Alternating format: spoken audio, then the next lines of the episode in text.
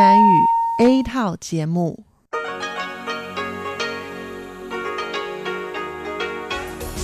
Đây là Đài Phát thanh Quốc tế Đài Loan RTI.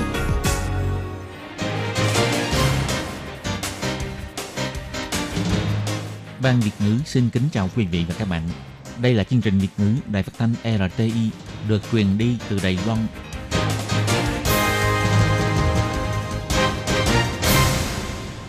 Nhi xin chào các bạn. Các bạn đang đón nghe chương trình của Ban Việt ngữ Đài Tiếng Nói RTI được truyền thanh từ Đài Loan. Hôm nay là thứ hai, ngày 9 tháng 9 năm 2019, tức nhằm ngày 11 tháng 8 năm kỷ hợi âm lịch. Chương trình của ngày hôm nay gồm các phần nội dung chính như sau. Mở đầu là phần tin tức thời sự Đài Loan và tiếp đó là chuyên đề Tiếng Hoa cho mỗi ngày, tìm hiểu Đài Loan và cuối cùng là chuyên mục bảng xếp hạng âm nhạc. Mở đầu là phần tin tức thời sự Đài Loan với các phần nội dung tin như sau. Ngày 9 tháng 9, Tổng thống đã tiếp kiến Ngoại trưởng Solomon cùng nhận bức thư của đại sứ Nauru tại phủ Tổng thống. Chính phủ đã cấp phát 400 thẻ vàng việc làm, thu hút các nhân tài chuyên môn quốc tế đến Đài Loan làm việc. Truy điệu tạ thông mẫn, Tổng thống nói, người mở ra trang đầu cho ý thức dân chủ Đài Loan, đảng dân tiến, người minh chứng cho lòng quả cảm kiên định. Philippines lần đầu xác nhận nhiễm dịch tả lợn châu Phi. Bắt đầu từ 16 giờ ngày 9 tháng 9, du khách mang chế phẩm thịt lợn từ Philippines nhập cảnh Đài Loan sẽ bị phạt 200.000 đại tệ. Bệnh viện Ca Thay hỗ trợ Bệnh viện Việt Nam xây dựng hệ thống thông tin y tế cấp cứu. Thành phố Cao Hùng phát triển nhà ở thông minh, bồn tắm dạng cửa mở để tiện lợi cho người lớn tuổi hơn. Sau đây xin mời các bạn cùng đón nghe phần nội dung chi tiết của bản tin.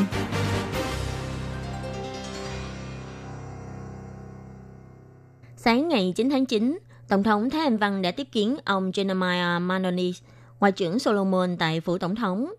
Gần đây, theo tin của trang Reuters cho biết, quần đảo Solomon đã cử một phái đoàn sang Bắc Kinh.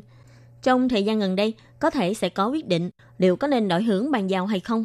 Trước những dư luận về mối quan hệ Đài Loan Solomon, này ông Manoni đã đến thăm Đài Loan. Đây được xem là tín hiệu ổn định của quan hệ hai nước. Tổng thống khi phát biểu đã nói, Đảo quốc Solomon và Đài Loan xây dựng quan hệ ngoại giao đã được 36 năm. Trước giờ vốn là người bạn vô cùng kiên định của Đài Loan trên trường quốc tế và cũng đã hết mình ủng hộ Đài Loan trong hội nghị Đại hội đồng Liên Hiệp Quốc. Tổng thống cho hay, bà thường nói bản thân thì phải ngập mặt thường xuyên. Đây chính là ví dụ điển hình giữa Đài Loan và Solomon. Tổng thống Thái Anh Văn cũng đặc biệt nhắc đến đoạn video ngắn do Bộ Ngoại giao thực hiện để kêu gọi được mời tham dự Đại hội đồng Y tế Thế giới WHA – trong đó có nhắc đến vị bác sĩ Solomon, ông Paul Posaiwai Popora, đã từng du học tại Đài Loan. Khi về nước, đã cung cấp nhiều dịch vụ chăm sóc y tế chất lượng cao cho người dân tại quê nhà, cũng như sự hỗ trợ y tế của Đài Loan tại Solomon. Tổng thống nói, bác sĩ Popora nói, mọi việc đều bắt đầu từ Đài Loan. Ông đích thân được cảm nhận chất lượng phục vụ và chế độ chăm sóc sức khỏe của Đài Loan. Ông tự nhủ với bản thân, sau khi về nước sẽ mở một phòng khám. Năm kia, Tôi đến thăm đảo quốc Solomon và đến thăm trung tâm y tế Đài Loan tại Bệnh viện Trung ương. Lúc đó có nghe trình bày báo cáo về đoàn y tế, cũng khiến tôi vững tin Đài Loan chính là đối tác có trách nhiệm, đồng ý đóng góp cho xã hội quốc tế. Điều này chưa bao giờ chỉ là khẩu hiệu, mà là công việc được thực tiễn hóa mỗi ngày. Sáng ngày 9 tháng 9, Phủ Tổng thống cũng đã nhận được bức thư báo cáo nhậm chức của ông Jordan Kefas, đại sứ toàn quyền của Nauru tại Đài Loan. Tổng thống trong lúc phát biểu đã nói, Tháng vừa rồi, Nauru vừa hoàn thành bầu cử quốc hội và tổng thống. Tiến đến giai đoạn mới, bà hy vọng sau khi ông Kép Pháp đến nhận chức, có thể tiếp tục sâu sắc hóa quan hệ hai bên. Tổng thống cho hay, trên trường quốc tế, Nauru vốn là người bạn tốt của Đài Loan. Bà phải cảm ơn Rauno đã ủng hộ Đài Loan trong việc tham gia các hoạt động quốc tế bấy lâu nay. Bà cũng hy vọng hai bên có thể tiếp tục cùng có nhiều đóng góp hơn nữa cho xã hội quốc tế.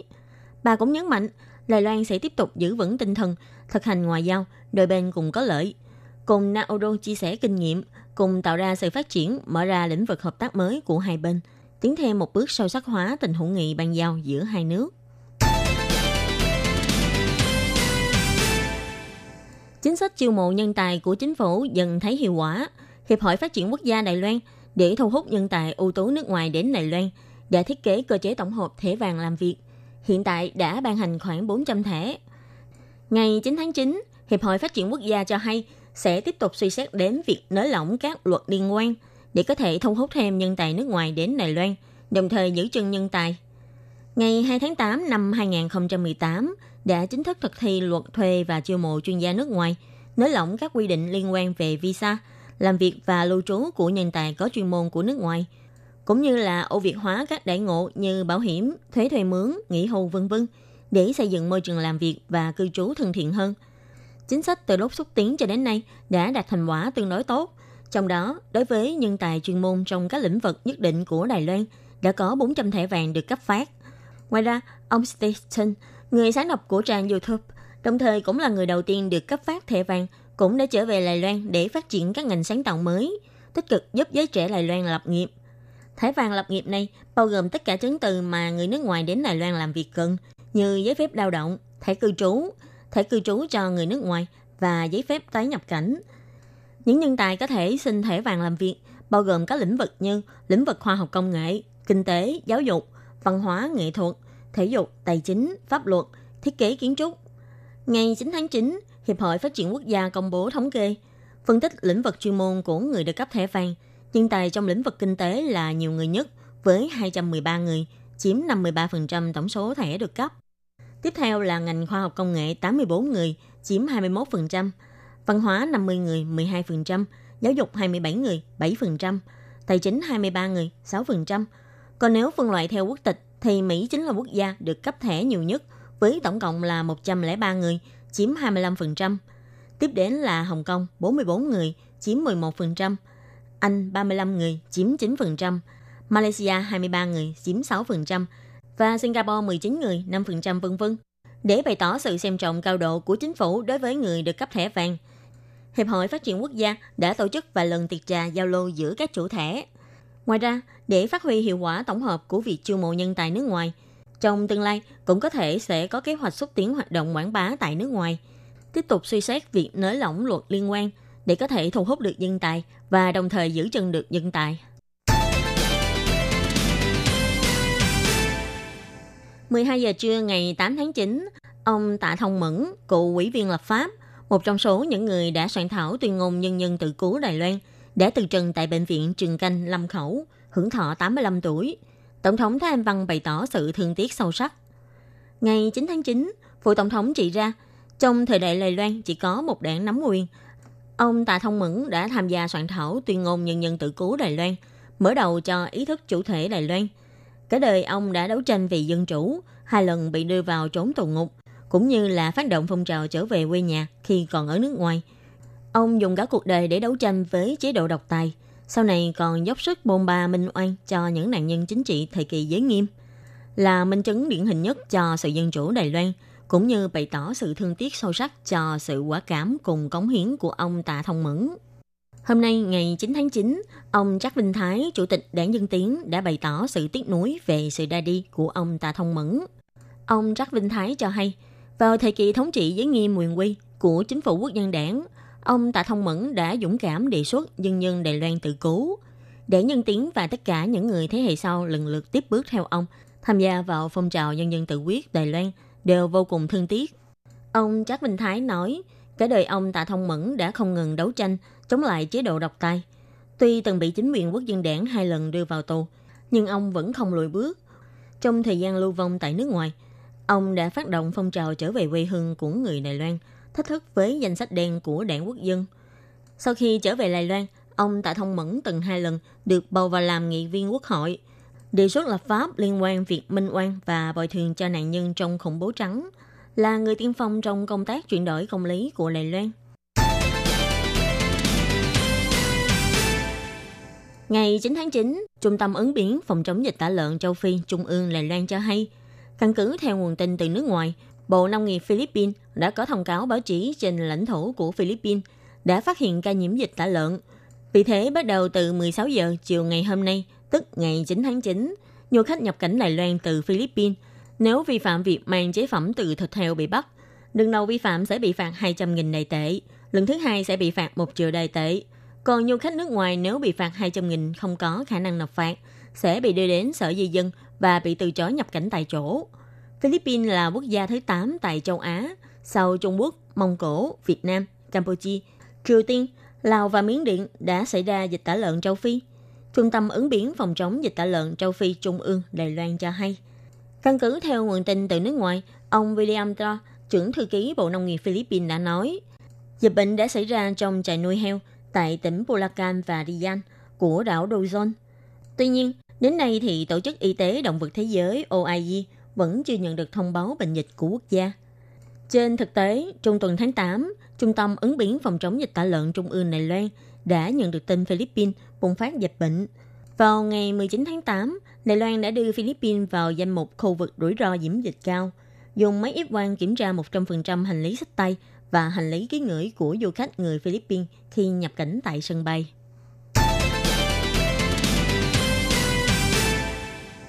Ngày 9 tháng 9, Bệnh viện Tổng hợp Ca Thay cho hay, để phối hợp với chính sách hướng năm mới của chính phủ, Bệnh viện Ca Thay đã phối hợp cùng Ủy ban đánh giá chất lượng y tế Đài Loan thành lập đoàn y tế thông minh. Đoàn y tế này đã đến Bệnh viện Việt Đức Việt Nam ký kết biên bản ghi nhớ hợp tác vào tháng 8 vừa qua. Hy vọng có thể thông qua hệ thống thông tin và đào tạo liên quan, giải quyết các vấn đề ùn tắc lâu dài trong bộ phận cấp cứu của Bệnh viện Việt Đức. Bệnh viện Việt Đức Việt Nam là trung tâm phẫu thuật khoa ngoại lớn nhất miền Bắc Việt Nam. Do việc phân cấp kiểm tra vết thương tại phòng cấp cứu, sắp xếp phẫu thuật phải phụ thuộc vào sức người sắp xếp. Vì thế thường tạo nên vấn đề ùn tắc tại phòng cấp cứu. Trung bình một ngày có 40 bệnh nhân phải chờ đợi được phẫu thuật tại phòng cấp cứu. Ngày 17 đến ngày 20 tháng 8, Bệnh viện Ca Thay cùng Ủy ban đánh giá chất lượng y tế đã lập đoàn y tế thông minh đến tham quan quy trình vận hành của khoa cấp cứu tại Bệnh viện Việt Đức. Đoàn tham quan cho rằng Bệnh viện Việt Đức vì thiếu sự hỗ trợ của hệ thống thông tin liên quan về bệnh nhân trước khi bệnh nhân đến bệnh viện. Vì thế mà bệnh nhân không thể trình bày lại bệnh án của mình một cách hiệu quả, cũng như sức người không được vận dụng hiệu quả. Để giải quyết vấn đề này, tháng 8 vừa qua, Bệnh viện Ca Thay và Bệnh viện Việt Đức đã ký kết biên bản ghi nhớ hợp tác. Bệnh viện Ca Thay sẽ hỗ trợ Bệnh viện Việt Đức đưa ra hệ thống y tế tiền cấp cứu từ xa, kiểm tra vết thương và hệ thống thông tin sắp xếp phẫu thuật. Bắt đầu từ tháng 10, Bệnh viện Việt Đức sẽ cho 3 chuyên viên đến Bệnh viện Ca Thay để tham gia tập huấn. Đài Loan thường xuyên xảy ra động đất. Mấy chục năm nay đã có nhiều trận động đất lớn. Việc gây ra thương vong thường là do các tòa kiến trúc đổ sụp hoặc bị đồ dùng trong nhà đè phải. Giờ đây, thành phố Cao Hùng vừa cho ra mắt nhà thông minh dành cho người cao tuổi. Trong đó bao gồm tuổi quần áo có thể chịu tải là 20 tấn. Khi có động đất, có thể vào tị nạn. Ngoài ra, để phối hợp cho xã hội lão hóa, đưa ra bồn tắm có thể mở cửa, không cần phải bước cao chân để đi vào bồn tắm, giúp người lớn tuổi có thể dễ dàng tắm rửa. Khi bếp ga rò rỉ ga, hệ thống giọng nói thông minh sẽ thông báo cho bạn biết. Khi công nghệ vào cuộc sống của người dân, không chỉ là giúp cho cuộc sống người dân thêm tiện lợi, mà còn có thêm nhiều chức năng giúp người dân phòng chống các thiên tai tai nạn. Đài Loan tọa lạc tại đai địa chấn, nhà cửa ở Đài Loan ngoài phải rất kiên cố ra, người dân cũng sợ hãi là đồ dùng trong nhà gã đè trúng người. Khi động đất làm rung chuyển nhà cửa, nếu đồ dùng trong nhà ngã xuống mà đè phải người lớn tuổi trong nhà, đó sẽ là điều rất nguy hiểm.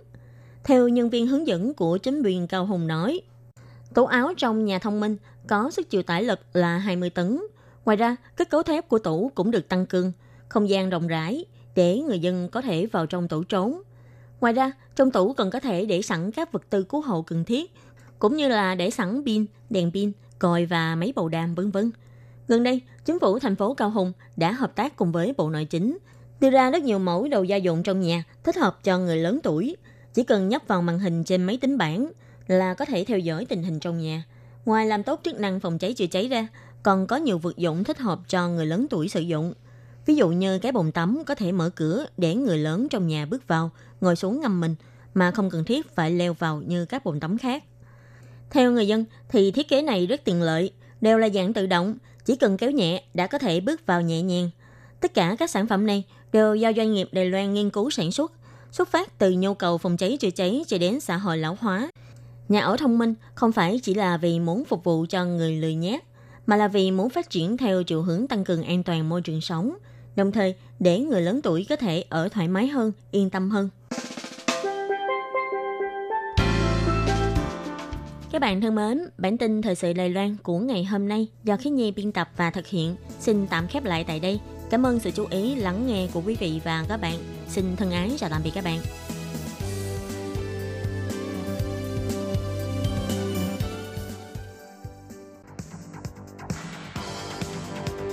Đây là đài phát thanh quốc tế Đài Loan RTI, truyền thanh từ Đài Loan. Mời các bạn theo dõi bài chuyên đề hôm nay.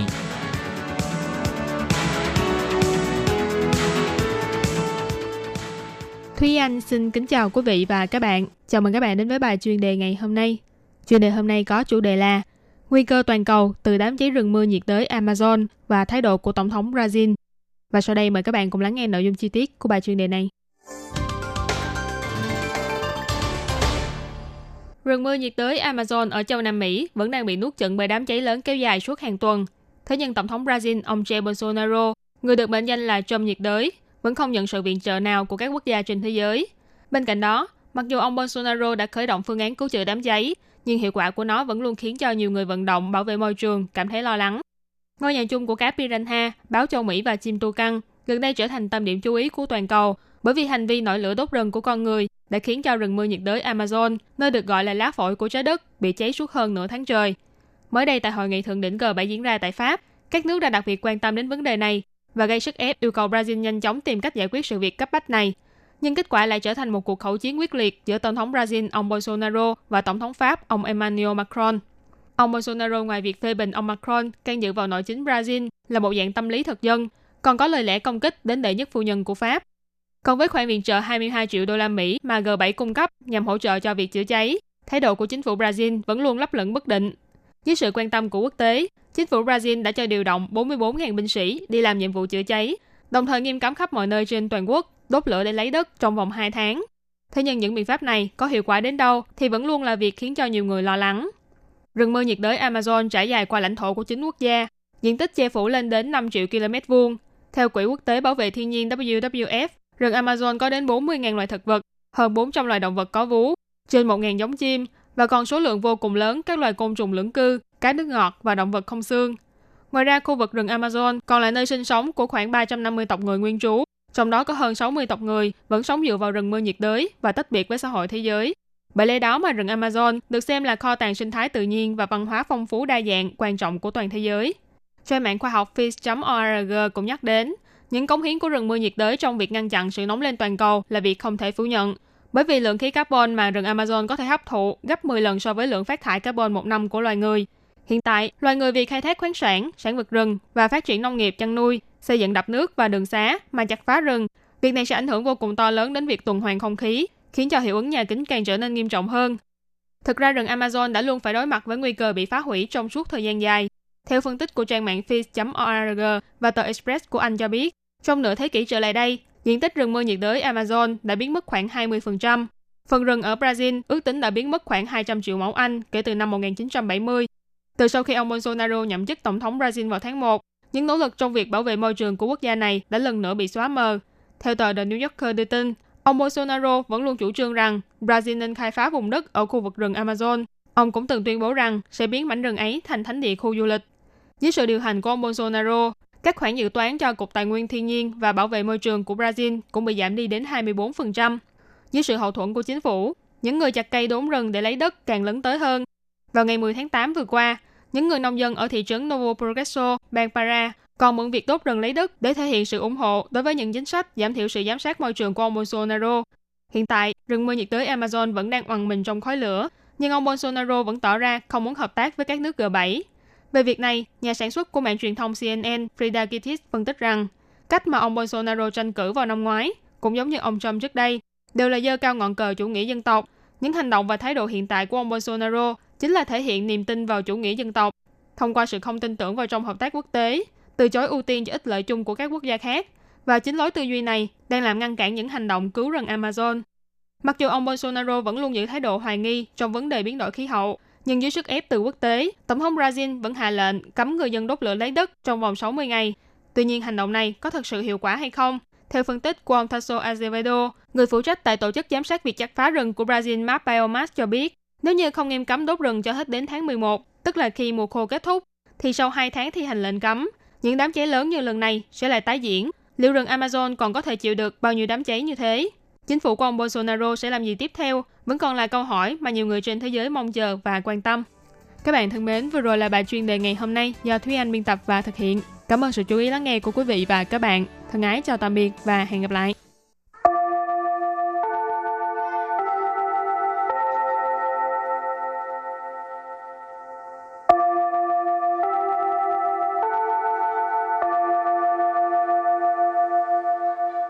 xin mời quý vị và các bạn đến với chuyên mục Tiếng Hoa cho mỗi ngày do Lệ Phương và Thúy Anh cùng thực hiện.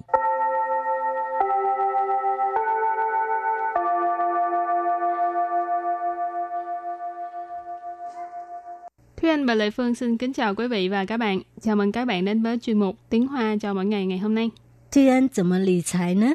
Lý财tức là quản lý tài chính hả? Ừ, thì gửi tiền vào ngân hàng hoặc là định kỳ gửi sổ tiết kiệm. À, bây giờ à, cái cái cái cái tiền lãi, tiền lợi không bao nhiêu hết trơn á. Nhưng mà em không có ý định phải kiếm tiền lớn nhờ cái uh, chuyện tiết kiệm tiền cho nên cũng không cần nhiều lắm. Ờ, không cần nhiều lắm, tiền nhiều để làm gì đúng không? Ừ. à, hôm nay mình học hai câu có liên quan tới chuyện tiền bạc ha. Câu thứ nhất, nghe nói năm ngoái bạn chơi cổ phiếu kiếm được nhiều tiền lắm hả? Và câu thứ hai, không giấu gì bạn, sau đó lại lỗ nặng đấy. Và bây giờ thì à, chúng ta lắng nghe cô giáo đọc hai câu mẫu này bằng tiếng Hoa. 听说你去年玩股票大赚了，唉，不瞒你说，后来又惨赔了。 Thúy Anh xin giải thích câu mẫu số 1. 听说你去年玩股票大赚了，听说 Thiên số là nghe nói, thiên là nghe, số là nói. cho nên từ này cũng giống như trong tiếng Việt vậy nghĩa là nghe nói. Nì. Nì ý chỉ đối phương là ở đây mình dịch là bạn. Chư niên chư niên là năm ngoái. Wán củ phiếu Củ phiếu nghĩa là cổ phiếu. Wán là chơi Cho nên wán củ phiếu là chơi cổ phiếu. 大赚 Ta赚,赚ở đây nghĩa là 赚钱. Ta ở đây là một từ để chỉ mức độ, ý là kiếm được rất là nhiều tiền. Và sau đây mời các bạn cùng lắng nghe cô giáo đọc câu mẫu bằng tiếng Hoa. 听说你去年玩股票大赚了。听说你去年玩股票大赚， Câu này có nghĩa là nghe nói năm ngoái bạn chơi cổ phiếu kiếm được nhiều tiền lắm hả? Và câu thứ hai, không giấu gì bạn, sau đó lại lỗ nặng đấy. 唉，不瞒你说，后来又惨赔了。 Bây giờ Lê Phương xin giải thích câu 2 ha. 唉， Ai? Từ cảm thán ha. Mỗi lần mình than thở điều gì á, thì mình có thể dùng từ này. Ai? 不瞒你说， bu mạn nì xua. bu mạn tức là không có che giấu, ha, không giấu giếm. bu mạn nì xua có nghĩa là không giấu gì bạn. Hậu lại Hậu lại tức là sau đó. Yêu Yêu có nghĩa là lại ha. Chàn phế Chàn phế tức là lỗ nặng. Chàn có nghĩa là thảm, thê thảm. Phế có nghĩa là bồi thường, ờ, thiệt hại hay là lỗ. Chàn phế tức là lỗ nặng. Và bây giờ thì mình à, nghe cô giáo đọc câu mẫu này bằng tiếng Hoa nhé. 唉，不瞒你说，后来又惨赔了。唉，不瞒你说，后来又惨赔了。 Câu vừa rồi nghĩa là không giấu gì bạn, sau đó lại lỗ nặng đấy. Và sau đây chúng ta hãy cùng đến với phần từ vựng mở rộng.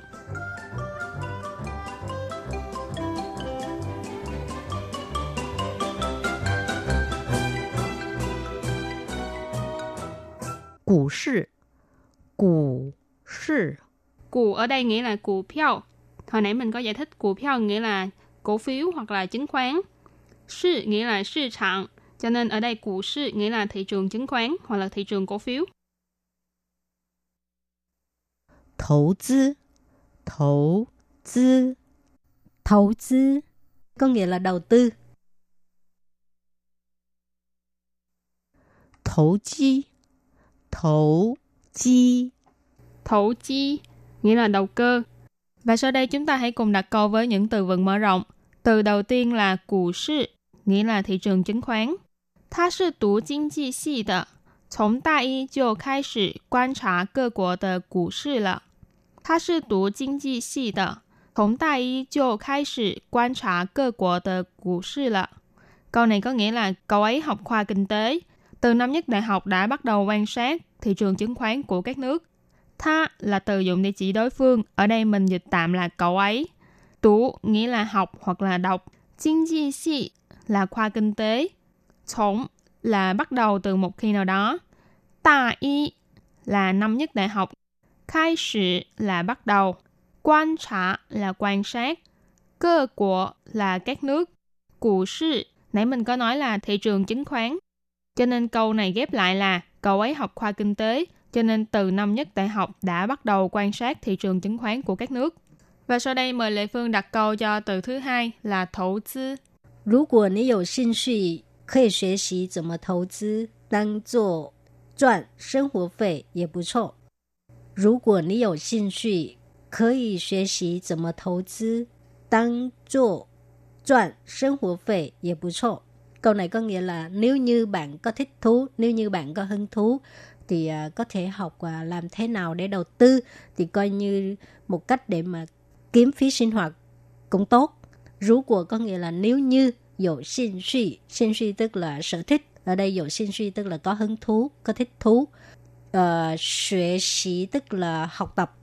怎么投资 có nghĩa là đầu tư như thế nào, 怎么投资 Tăng做 coi như là Chuẩn có nghĩa là kiếm tiền ha, sinh hoạt phí tức là phí sinh hoạt, dễ bù sô có nghĩa là cũng tốt. Và đặt câu với từ cuối cùng, thấu chi, nghĩa là đầu cơ. 现在经济不景气， 他那种投机的行为简直是落井下石。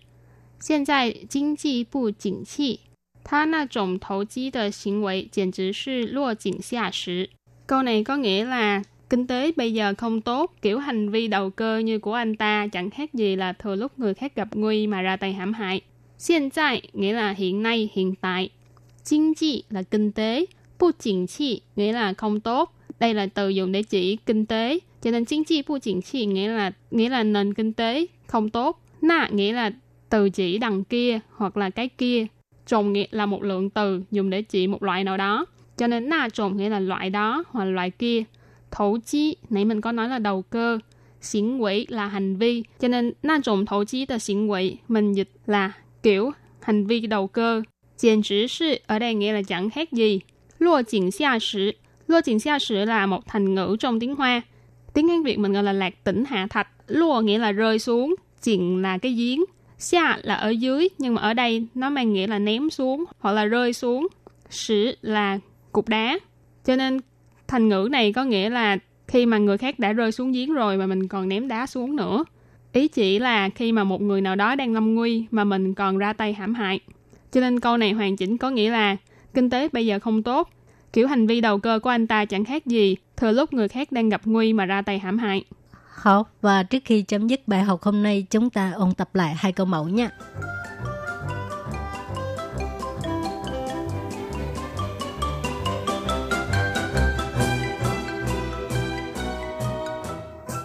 听说你去年玩股票大赚了。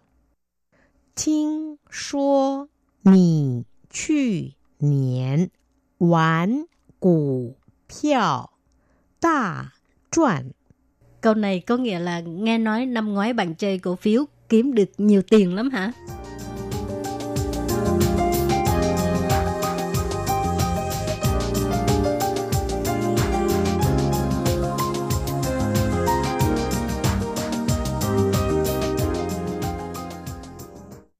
Ai, 不瞒你说，后来又惨赔了。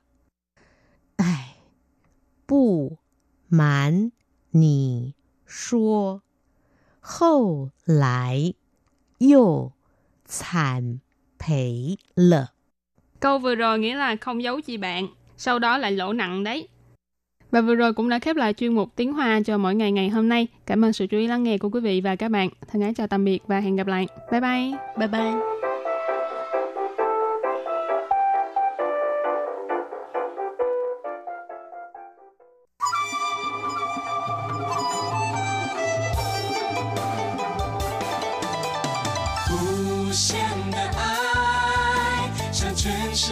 敞开，永恒的关怀，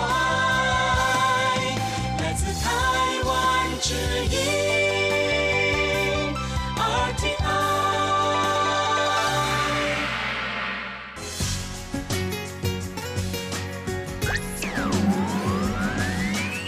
Quý vị đang đón nghe chương trình Việt ngữ Đài RTI truyền thanh từ Đài Loan.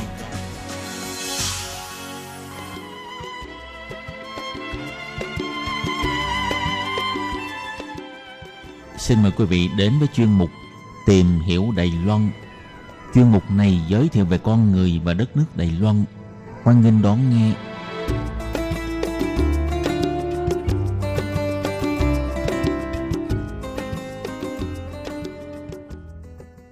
Các bạn thân mến, Hải Ly xin chào các bạn. Hoan nghênh các bạn đến với chuyên mục tìm hiểu Đài Loan vào thứ hai đầu tuần. Thưa các bạn, nói đến đồ uống của Đài Loan thì ờ, chắc là trước tiên mọi người đều sẽ nghĩ ngay đến trà sữa chân châu, chân chu nải trá. Một loại đồ uống có thể nói là vô cùng hấp dẫn mà ai đã từng có lần thưởng thức thì chắc chắn sẽ rất khó quên và cũng có rất nhiều người vì khó mà cưỡng lại vị ngon của nó nên đã trở thành con nghiện trà sữa chân châu. Tuy nhiên, nếu thường xuyên uống mãi một thứ đồ uống, dù có ngon đến mấy, thì cũng sẽ có lúc thấy chán, muốn thay đổi. Hoặc nhiều người chú trọng dưỡng sinh sẽ không muốn uống thường xuyên vì trà sữa chân châu có độ ngọt khá cao. Hay đôi khi, nếu chúng ta có bạn bè từ Việt Nam sang Đài Loan chơi, thì chúng ta cũng muốn giới thiệu với mọi người một số loại đồ uống khác của Đài Loan cũng rất ngon, không tệ chút nào. Vậy trong chuyên mục hôm nay, Hải Ly xin được giới thiệu với các bạn về 10 loại đồ uống được người Đài Loan ưa chuộng nhất nha các bạn.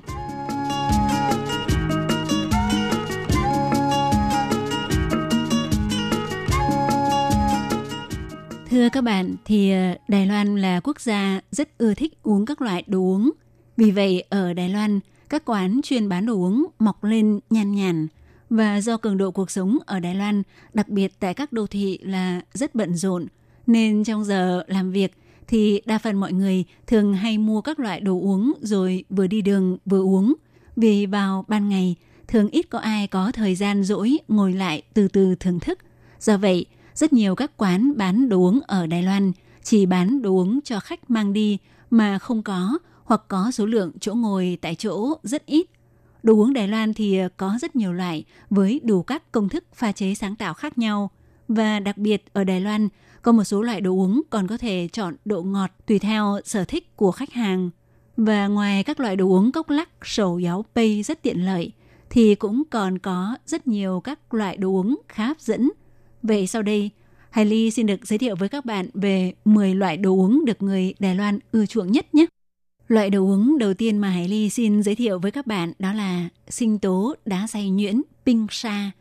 Thưa các bạn, thì trong những ngày nóng được mùa hè hoặc hiện nay tuy đã là dịp giữa thu nhưng thời tiết ban ngày ở Đài Loan vẫn khá nóng bức thì nếu được thưởng thức một ly sinh tố đá xay sẽ làm chúng ta cảm thấy mát mẻ, sảng khoái vô cùng.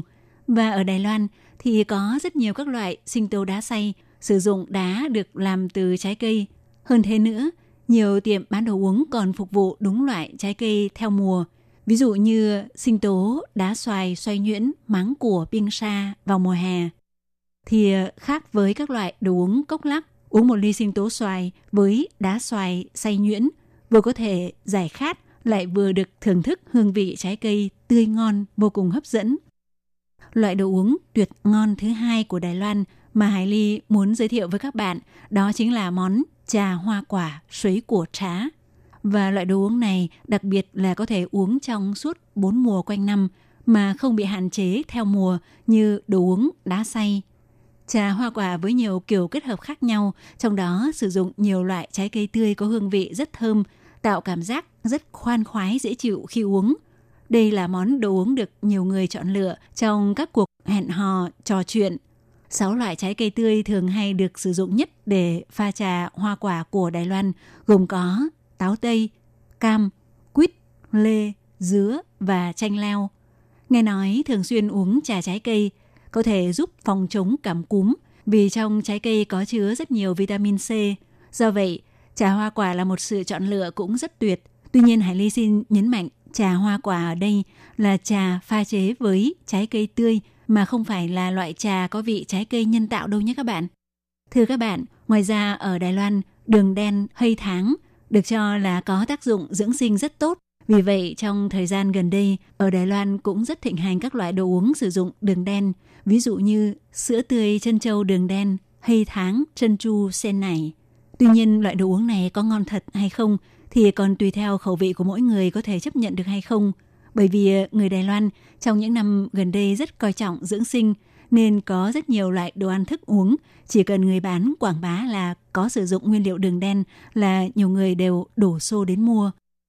Loại đồ uống thứ tư mà Hải Ly muốn giới thiệu với các bạn đó là đồ uống được pha chế cho thêm loại sữa chua truyền thống của Đài Loan dạng lửa tua. Loại đồ uống kiểu này được gọi là tua tua xì lịa. Thì ờ, lần đầu tiên khi đi cùng với người bạn người Đài Loan đến mua đồ uống ở tiệm chuyên bán đồ uống, Hải Ly cũng ờ, rất ngạc nhiên khi thấy người bạn đó gọi mua loại đồ uống trà xanh, sữa chua, trong tiếng Trung gọi là tua tua lụy, tức là trà xanh pha với loại sữa chua dạng lửa tua. Loại đồ uống này chua chua ngọt ngọt và rất mát, tạo cảm giác rất do mốt. Tuy nhiên thì ờ, chuyên gia về thực phẩm cũng nhắc nhở loại sữa chua truyền thống dạng lơ tua của Đài Loan có hàm lượng đường khá cao, do vậy cũng không nên uống nhiều. Loại đồ uống thứ năm mà rất nhiều người Đài Loan thích uống đó là các loại trà có pha thêm sữa tươi, ví dụ như hồng trà cho thêm sữa tươi, được gọi là húng trá, ná thìa. Thì có lẽ do uống trà có cho thêm sữa cảm giác sẽ dễ uống hơn vì có một chút độ ngọt và độ thơm của sữa. Loại đồ uống thứ sáu cũng được khá nhiều người Đài Loan ưa thích. Đó là các loại đồ uống được pha chế thêm chanh. Ví dụ như món đồ uống nước chanh mật ong trở nên rất hot trên khắp Đài Loan vào năm 2018. Ngoài ra còn có nhiều loại đồ uống khác pha chế với chanh cũng rất được ưa thích như nước chanh, trà chanh phỉ thúy, phẩy xuẩy nính mứng, nước chanh và quất hỗn hợp, chin chúy nính mứng, vân vân ở Đài Loan có chuỗi cửa hàng bán đồ uống là hãng Thanh Ngọc Trinh ủy. Đã từng có một thời khách hàng xếp hàng nườm nượp để mua trà chanh phỉ thúy bởi vì hãng này quảng bá là pha chế với tỷ lệ vàng. Thực chất đây là trà xanh được pha với chanh. Loại đồ uống này được những người sợ mập rất ưa thích, đặc biệt uống vào mùa hè cũng rất sảng khoái. Nếu các bạn có dịp đến Đài Loan du lịch có thể thử một ly trà chanh phỉ thúy, phẩy xoay nính mấn mà hiện nay hầu hết các chuỗi cửa hàng bán đồ uống của Đài Loan đều có. Loại đồ uống thứ bảy có lẽ không xa lạ với người Việt Nam chúng ta, đó là sinh tố trái cây tươi nguyên chất sen của trư. Thì chúng ta đều biết nếu trực tiếp ăn trái cây là biện pháp tốt nhất để hấp thu vitamin. Tuy nhiên khi đi bên ngoài thì mua sinh tố trái cây để uống sẽ tiện lợi hơn. Loại đồ uống thứ 8 mà người Đài Loan rất thích uống và hay uống đó là các loại sinh tố trái cây xay cùng với sữa tươi – ví dụ như sinh tố đu đủ sữa tươi mù qua níu nải, sinh tố khoai môn sữa tươi uy thấu níu này sinh tố dâu tây sữa tươi xào mấy níu này Trong đó, món sinh tố khoai môn sữa tươi ở Đại Giáp, Đài Trung rất nổi tiếng. Khoai môn là một loại củ có vụ thu hoạch vào mùa hè, được ninh rất nhuyễn, rồi được cho vào xay cùng với sữa tươi rất hấp dẫn vì có vị thơm bùi của khoai môn và vị ngậy của sữa tươi. Loại đồ uống thứ 9 mà người Đài Loan rất yêu thích đó là đồ uống có cho thêm hạt chân châu và thạch dừa, ví dụ như trà sữa thạch dừa, yến của, nải trá. Loại đồ uống thứ 10 mà rất nhiều người Đài Loan yêu thích đó là các loại trà khác nhau, nào là trà xanh, hồng trà, trà ô long, trà bích la xuân, vân vân. Và một trong những điểm rất đặc biệt khi uống các loại trà của Đài Loan đó là có thể đáp ứng theo nhu cầu riêng của từng khách hàng về độ ngọt hoặc độ nóng lạnh. Ví dụ như có thể uống trà không đường độ ngọt nhẹ 30%, độ ngọt 50% hoặc 100%. Còn độ lạnh cũng vậy, có thể chọn uống trà nóng hay trà lạnh nhưng lọc bỏ đá hoặc ít đá, nhiều đá, vân vân. Có thể nói là chiều lòng được tất cả mọi khách hàng. Các bạn thân mến, chuyên mục tìm hiểu Đài Loan hôm nay giới thiệu về 10 loại đồ uống được người Đài Loan ưa chuộng nhất. Hy vọng nếu có cơ hội thì các bạn hãy ờ, thử thưởng thức những món đồ uống rất là đặc biệt và hấp dẫn của Đài Loan nhé. Hải Ly xin cảm ơn các bạn đã quan tâm đón nghe và thân ái chào tạm biệt các bạn. Bye bye.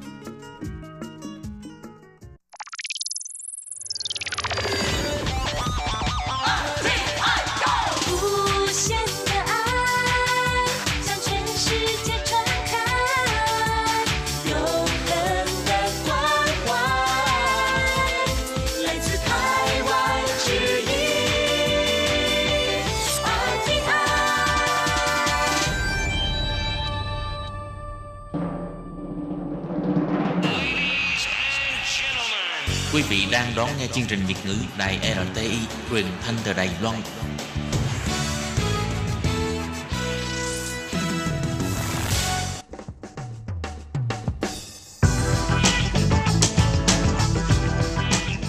Các bạn đang lắng nghe chuyên mục bảng xếp hạng âm nhạc được phát sóng vào thứ hai hàng tuần. Đây là một chuyên mục hứa hẹn sẽ mang đến cho các bạn những ca khúc và những album thịnh hành nhất, nổi tiếng nhất trong làng nhạc hoa ngữ. Nào bây giờ thì hãy gác bỏ lại tất cả những muộn phiền và cùng lắng nghe bảng xếp hạng âm nhạc cùng với Tường Vi.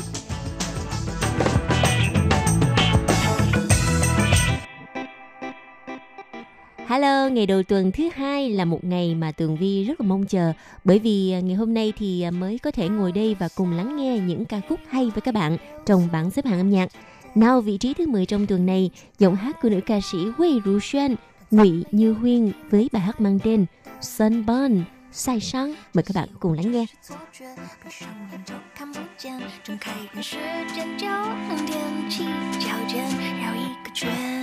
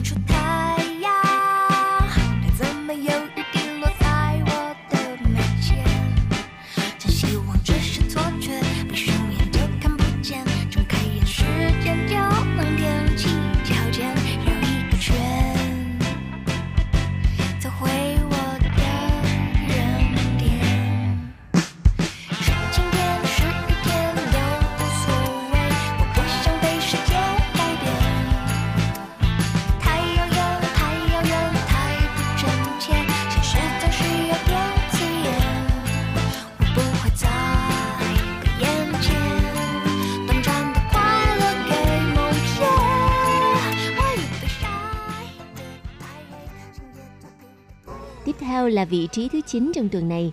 Nam ca sĩ Sao Hoàng Chỉ, Tiêu Hoàng Kỳ đã giành được vị trí này với ca khúc mang tên Liễn Tử Xin, Hạt Sen. Mời các bạn cùng lắng nghe.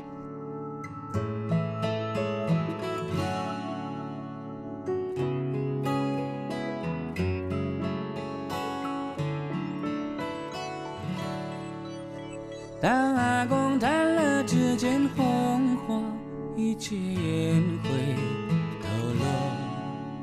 随晚风飘进阿妈眼里，燃起寂寞。几十年前的情节，滚成难解的淡漠，在一个屋檐下各怀心事的生活。他年轻时候豪放四海，这也不醉不休。他养儿育女，服侍公婆，等着的救。雪上加霜的出轨，眼泪唤醒了迁就，开门让他回来，原谅却讲不出口。究竟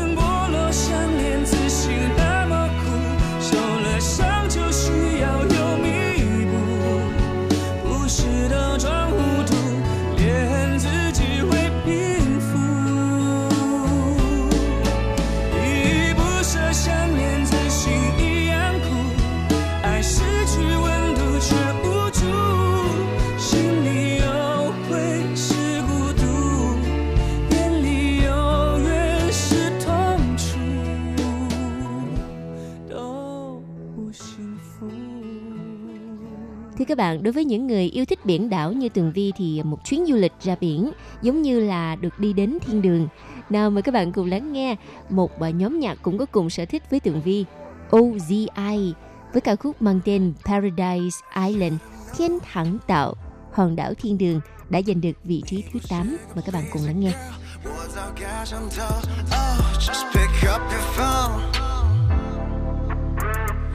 这种暧昧的捉弄，我早就看透。Oh baby，我知道，我知道。Fuckboy 把妹基本的步骤对你根本完全没用，但我知道连 Wonder 我们也需要依靠。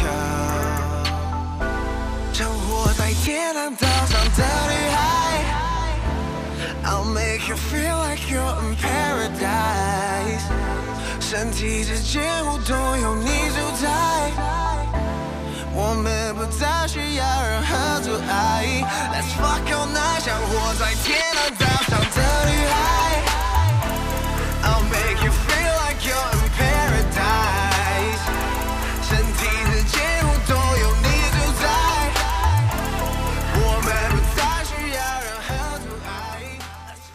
Vị trí thứ bảy trong tuần này là giọng hát của nữ ca sĩ Quấn Huệ Rụ. Văn Tuệ Như sẽ đem đến cho chúng ta một bài hát mới của cô, Quay của The Ta Hải, biển của bà ngoại. mà các bạn cùng lắng nghe vị trí thứ bảy.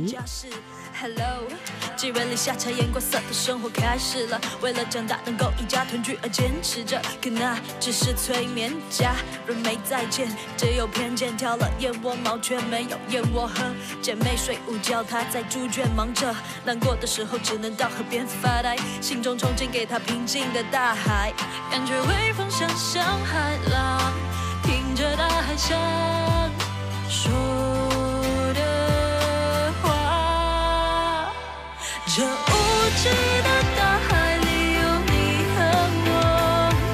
有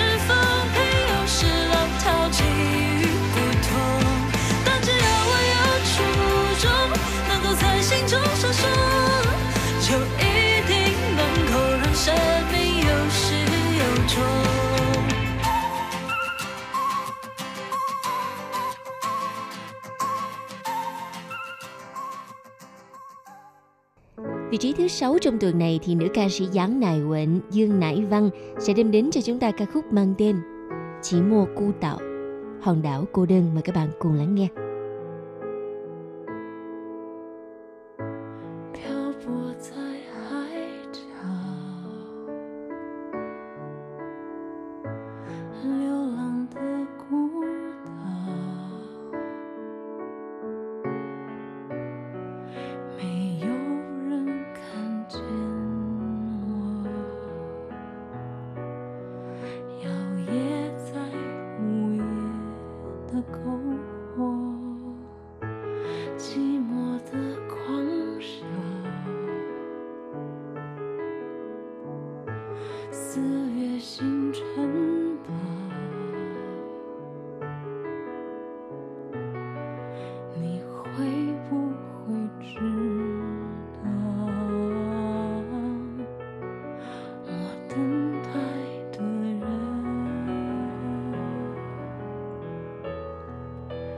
大声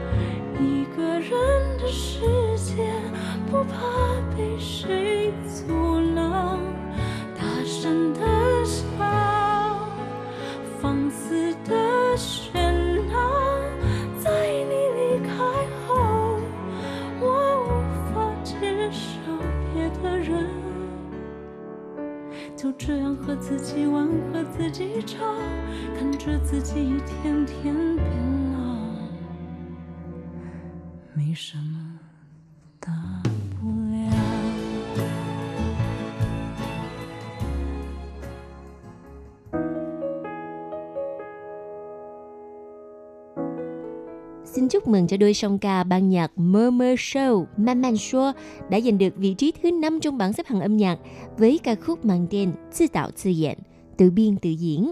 Mời các bạn cùng thưởng thức. 烟火灿烂，倒数狂欢的跨年夜。想想你正和我许愿同片天，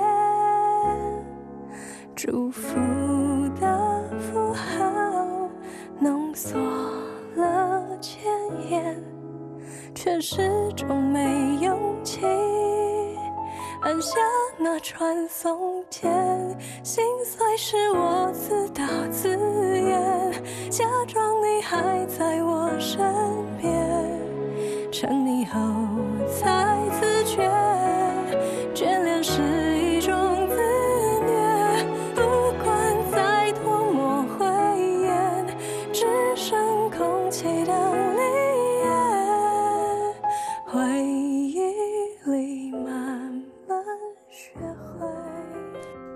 do Giao Tờ Ai, Tình yêu mà anh muốn là ca khúc đã giành được vị trí thứ tư với giọng hát của nữ ca sĩ Tai Pei Đại Bội Ni. Mời các bạn cùng lắng nghe.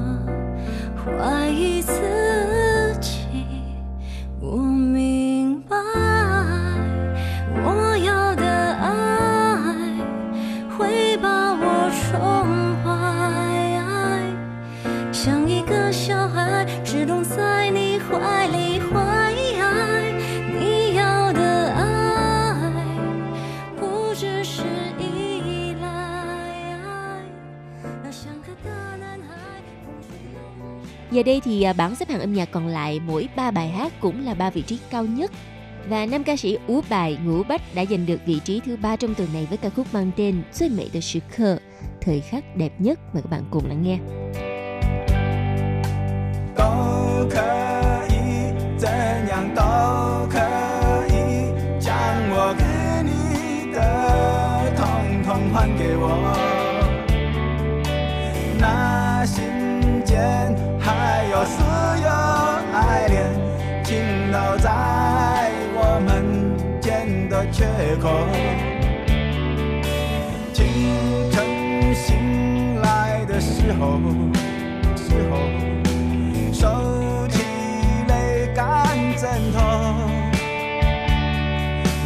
本来不坚强的我，决定不再哭泣。我爱了你，我都愿意，因为我就是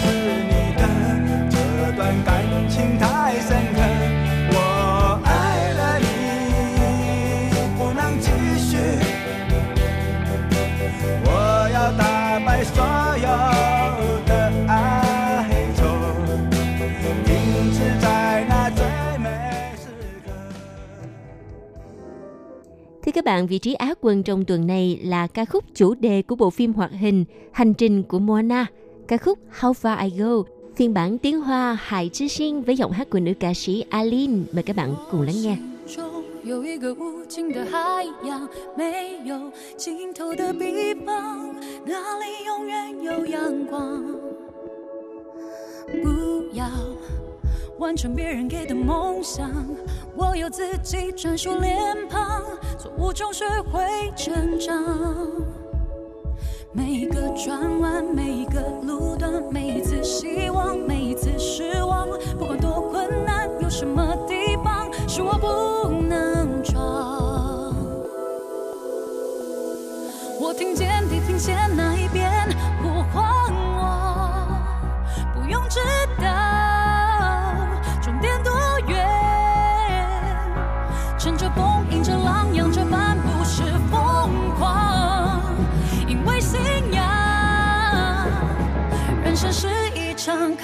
坚强的流浪。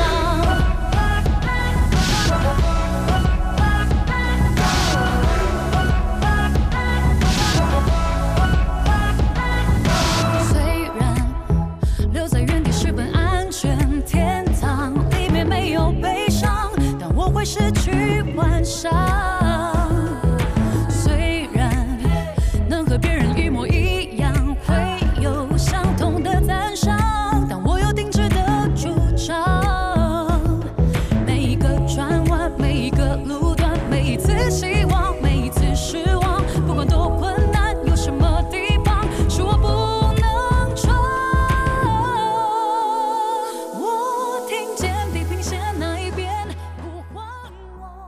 Vâng, bây giờ là ca khúc cuối cùng của bảng xếp hạng âm nhạc cũng là bài hát giành được vị trí cao nhất, vị trí quán quân. Nữ ca sĩ tên Tử Chỉ Đặng Tử Kỳ đã giành được vị trí này với ca khúc mang tên Suy Hoàng hậu. Hoàng hậu ngủ trong rừng và ca khúc này cũng đã tạm kết lại chuyên mục bảng xếp hạng âm nhạc tuần này. Cảm ơn sự chú ý lắng nghe của các bạn. Hẹn gặp lại trong chuyên mục tuần sau cũng vào giờ này nha. Bye bye.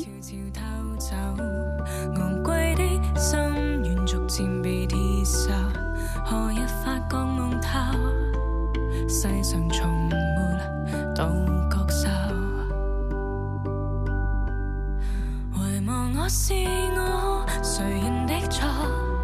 世界当然看重胜与祸，为我。